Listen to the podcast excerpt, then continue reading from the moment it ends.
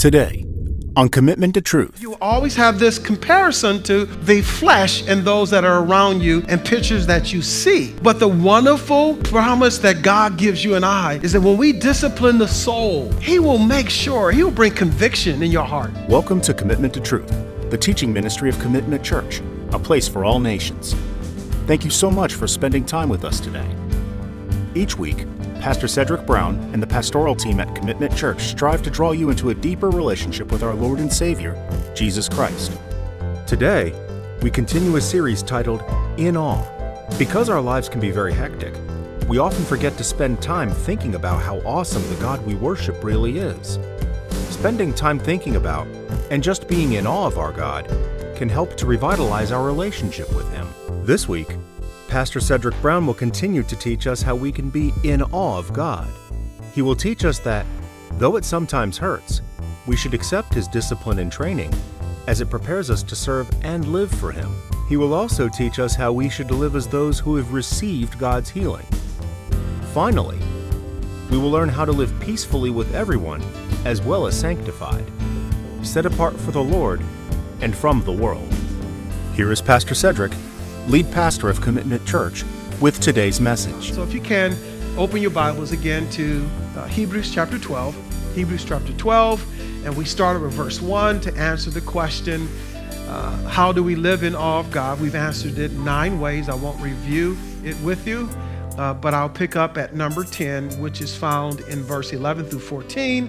But for context, we're going to back up to verse 7, okay? So, Hebrews chapter 12, beginning with verse number 7, it says this It is for discipline that you endure. God deals with you as with sons. For what son is there whom his father does not discipline?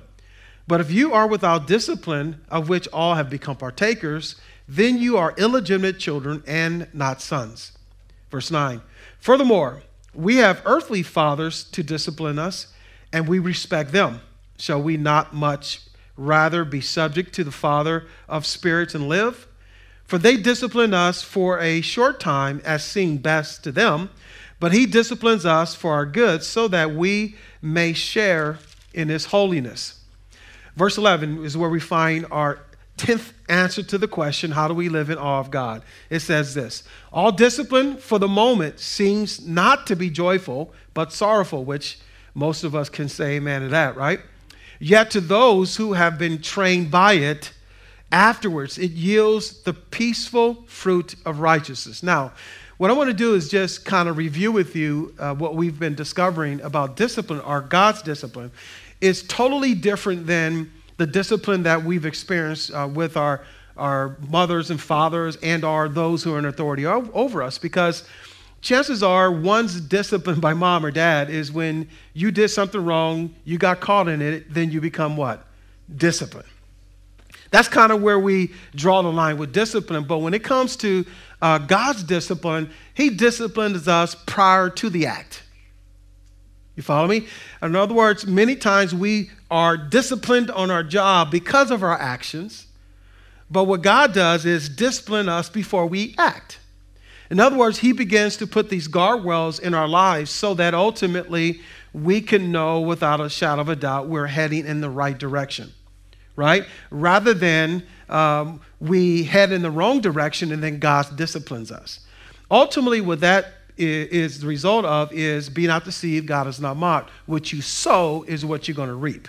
In other words, you plant, you plant bad seeds, guess what's eventually going to happen? right? You, you plant apple seeds, you get a what? An apple tree. You get the consequences of what you sow and what you reap. And also remember the consequences of, of life in general is because of the fall of man. Adam and Eve sinned against God, and because of that, we die, we get sick, you know, people kill each other, we get mad at each other, and all these different things, and we do evil things because of the fall of man, not necessarily because we ourselves did something wrong, right? Remember, even the scriptures talks about once we were born, guess what happens to our, our earthly bodies? It decays. Not because we did something wrong, but because of the sin nature of man. Sin entered the world, therefore all die. Because of Adam sinned, all die. Because Jesus died, all live. Makes sense. All right, so God is not one who is reactionary, right? So God's discipline is already out in front of us to prevent, to cause us to be prevented from sinning against Him rather than, okay, you got caught by God and now I'm going to spank you. God already knows what we're going to do. That's why He gets before it and allows circumstances, situations, relationships to happen to ultimately develop our hearts and discipline our hearts so that we won't succumb to what He already knows is coming down the line. Make sense? So, that being said, when God's discipline occurs, you find in verse 11, it's ultimately to train us. It's to train us. The word train here in verse 11 means this to exercise vigorously in any way exercise vigorously in any way. We have been blessed with a lot of uh, gym rats, we call it, in our church, or fit people who are physically fit and train others and things like that. But listen, the Bible goes on to talk about more in detail what this word train mean. Is either the body or the mind. It's the body or the mind. We even have people who are psychologists, psychiatrists, and counselors and so forth that you could say trains the mind, trains the behavior. But at the end of the day, God's, if you would, training goes beyond all of this, goes beyond just the physical and the mind. He trains us from the inside out. And that's why the last definition of this word train is super important. It means this to exercise naked. or I like to say exposed. In other words, when God trains us, listen, he trains us and he, he leaves us open and bare. There, there is nothing that is untouched by God when God is training us, right? How many, how many of you understand what I'm talking about? When God trains you, He exposes every flaw on the inside of you that you never thought you, you ever had. But some way, somehow, how he finds that flaw and ultimately reaches down in the crevices of our soul to make sure that we are adequately equipped and trained like this. Now, here's the challenge. One way or the other, we're going to be trained. We're going to be trained either in a good way or we're going to be trained in a bad way. And let's look at 2 Peter chapter 2 verses 4 through 14. And our key verse really is verse 14, but again, reading it in context, we're going to back up to verse 4. And our hearts, listen, at the end of the day, it's going to be trained one direction or another. One direction or another. And it says in, in verse 4 uh, through 14, it says this For if God did not spare angels when they sinned, but cast them into hell and committed them to pits of darkness reserved for judgment, and did not spare the, uh, the ancient world, but preserved Noah, a preacher of righteousness, with seven others when he brought a flood upon the world of the ungodly. And if he condemned the cities of Sodom and Gomorrah to destruction by reducing them to ashes, having made them an example to those who would live ungodly lives thereafter. And if he rescued righteous Lot, oppressed by the sensual conduct of unprincipled men, for by what he saw and heard, that righteous man, while living among them, felt his righteous soul tormented day after day by their lawless deeds. Listen to what verse 9. Then the Lord knows how to rescue the godly. Do you hear that? from temptation and to keep the unrighteous under punishment for the day of judgment. Two wonderful promises there, just as a side note that God can rescue you from your temptation and He will deal with those who are unjust. He will deal with them.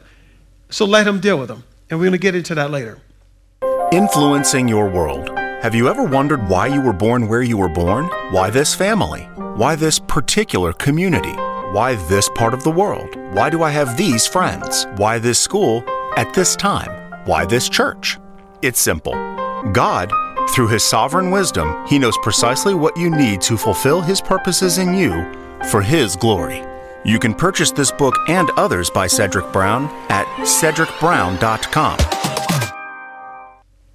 Verse 10 says, and especially those in indulge in the flesh in its, its corrupt desires and despise authority, daring, self willed. They do not tremble when they revile angelic um, uh, majesties, whereas angels who are greater in might and power do not bring a reviling judgment against them before the Lord, but these, like unreasoning animals, born as creatures of instinct to be captured and killed, reveling where they have no knowledge, while in the destruction of their creatures also be destroyed.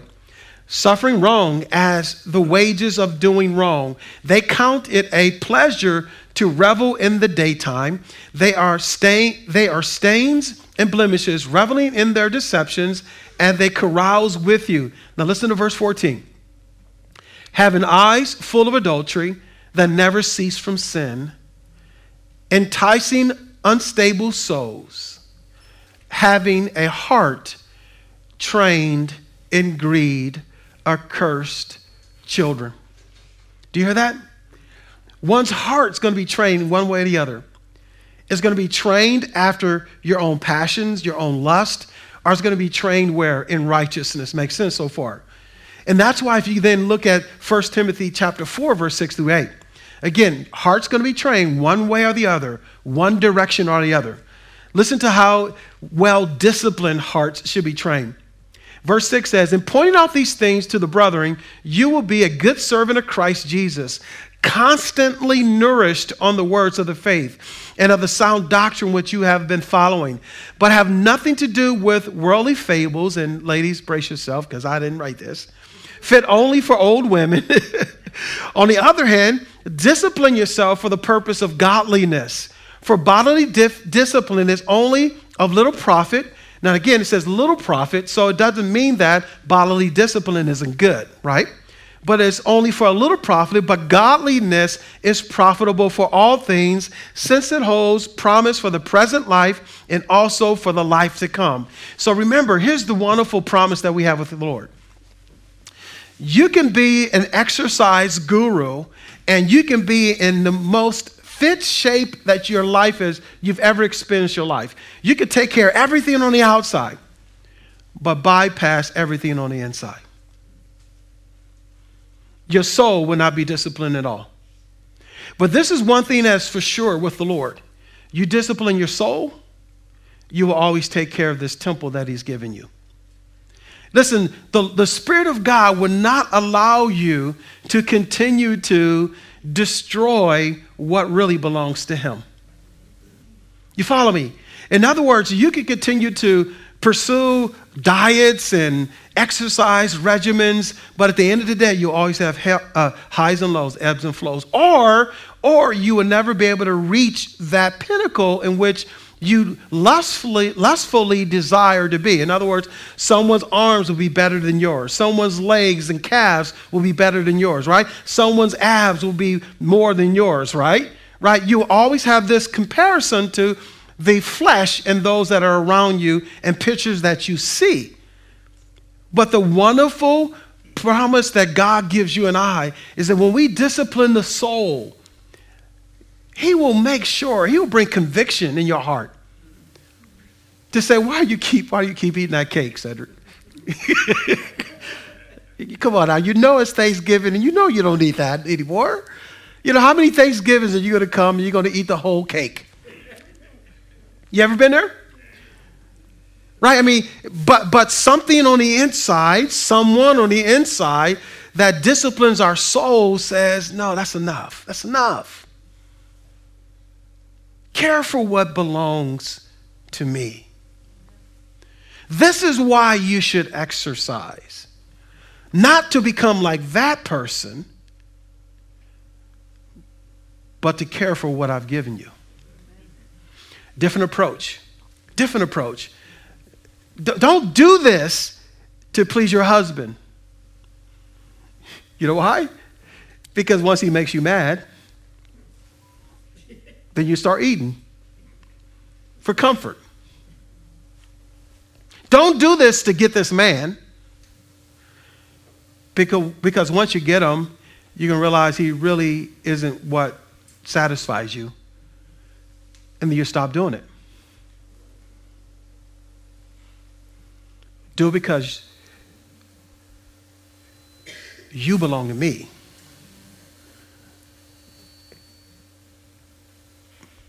And you're supposed to care for what belongs to me. The word discipline here in verse 11, again, Hebrews chapter 12, it means this. I'm sorry, discipline in 1 Timothy chapter 4, uh, verses 6 through 8 means this whatever cultivates the soul. That's what God is about, is cultivating our soul. It also means this by correcting mistakes and curbing passions. See the difference? Cultivates the soul starts correcting your mistakes and curbing your passions. It also means the instruction which aims at increasing your virtue. In other words, who you really are on the inside. Live trained. Men and women who stand in awe of God live well trained lives because they know who they belong to. How do we live in awe of God? Again, we're back in Hebrews chapter 12, now verses 12 through 13. It says this Therefore, strengthen the hands that are weak and the knees that are feeble, and make straight paths for your feet, so that the limb which is lame may not be put out of joint, but rather be healed. Listen, church. Living a life in awe of God is living a healed life. Not a life that keeps going back to the past pains. Not a life that continues to dig up dirt.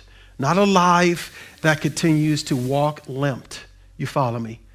Not saying physically, because remember we talked about the outer man decays day by day. We're going to get, trust me, the older we get, the more cricks and cranks and you know more lubricants you're going to need. At the end of the day, this body's going to die. Period. Trust me. It's going to die. It's going to decay. But the inward man is being what renewed day by day. The real us is being renewed day by day. And listen, church, in our deep parts of our hearts, our soul must be healed once and for all. Once and for all. We can't be, continue to live like that child who was abused anymore. We cannot continue to live like that, that woman or that man who was abused or misused or wasn't appreciated in relationship one or two or three or four. We got to live healed. We cannot live like little boys and girls whose mamas and daddies didn't show up at your game or your recital or didn't buy you this or give you this. We got to keep we got to become men and women who can't live like that anymore but live healed. Live healed. That's what men and women of God who live in awe of God do. We start living healed. You see, the word strengthen means this to make upright again, to restore, to build anew. If any man is in Christ, you're a new creature. Old things that passed away, and behold, all things have become new. How does the old continue to find its way into your new life? Is when I do not live in Christ. The word weak means this to neglect or to leave unattended. You see what God does? Remember, we talked about being trained and trained naked. What God does when we're training naked, He ultimately wants to heal us. I've never seen anyone have surgery fully dressed.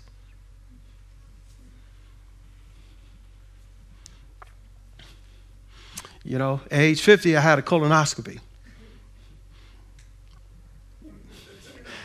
And they took everything from me.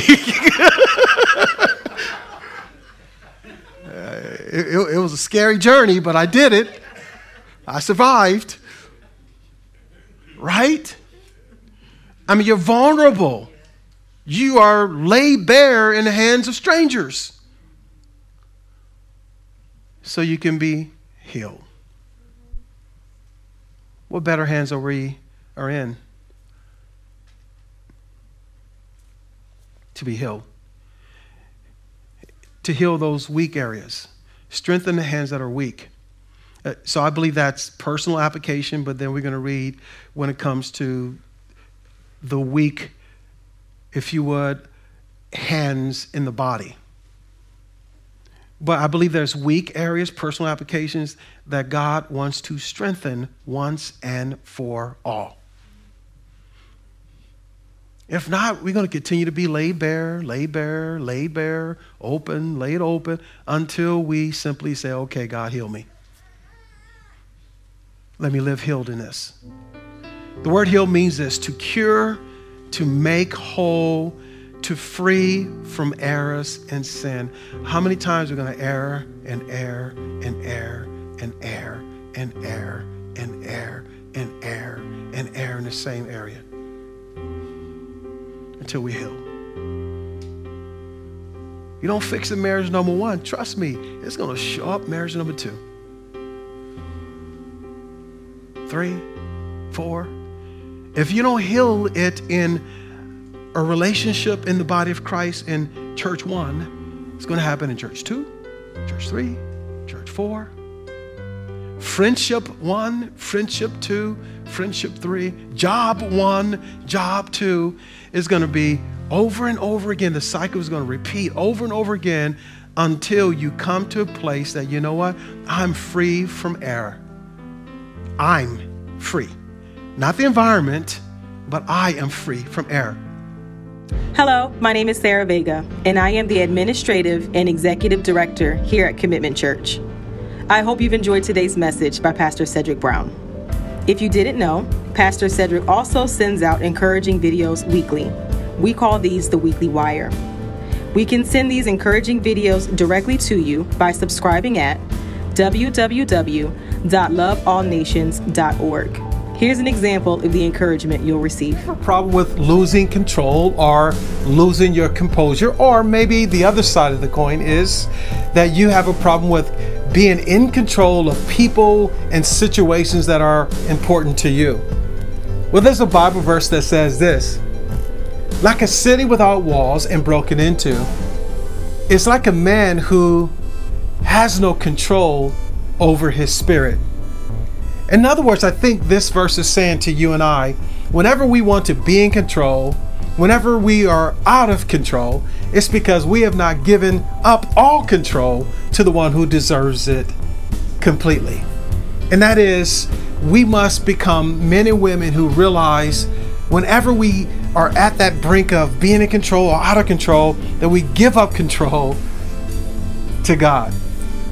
In other words, He is the only one that can protect us when we feel vulnerable and out of control.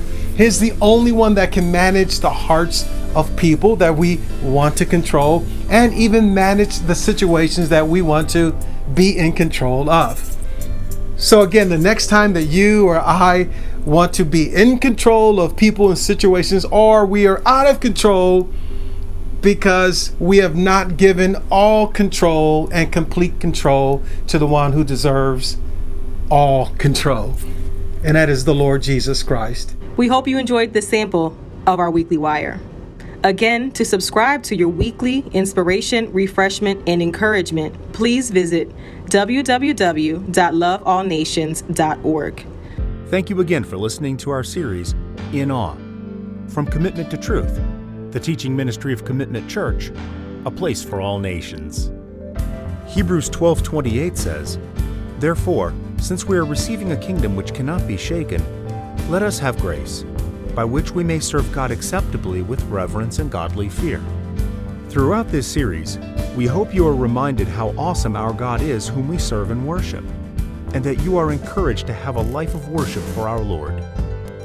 If you want to listen to the previous messages in this series, or if you want to hear messages from other series, visit Commitment Church on YouTube or Pastor Cedric Brown on Spotify, Pandora, or other podcast providers.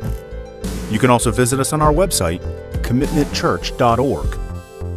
And if you live in the Philadelphia, Delaware, or South Jersey area, we would love to see you in person as well. You can attend any of our services by visiting us at 2 Berlin Road South, Lindenwold, New Jersey 08021. Thank you again for listening, and have a blessed and wonderful day.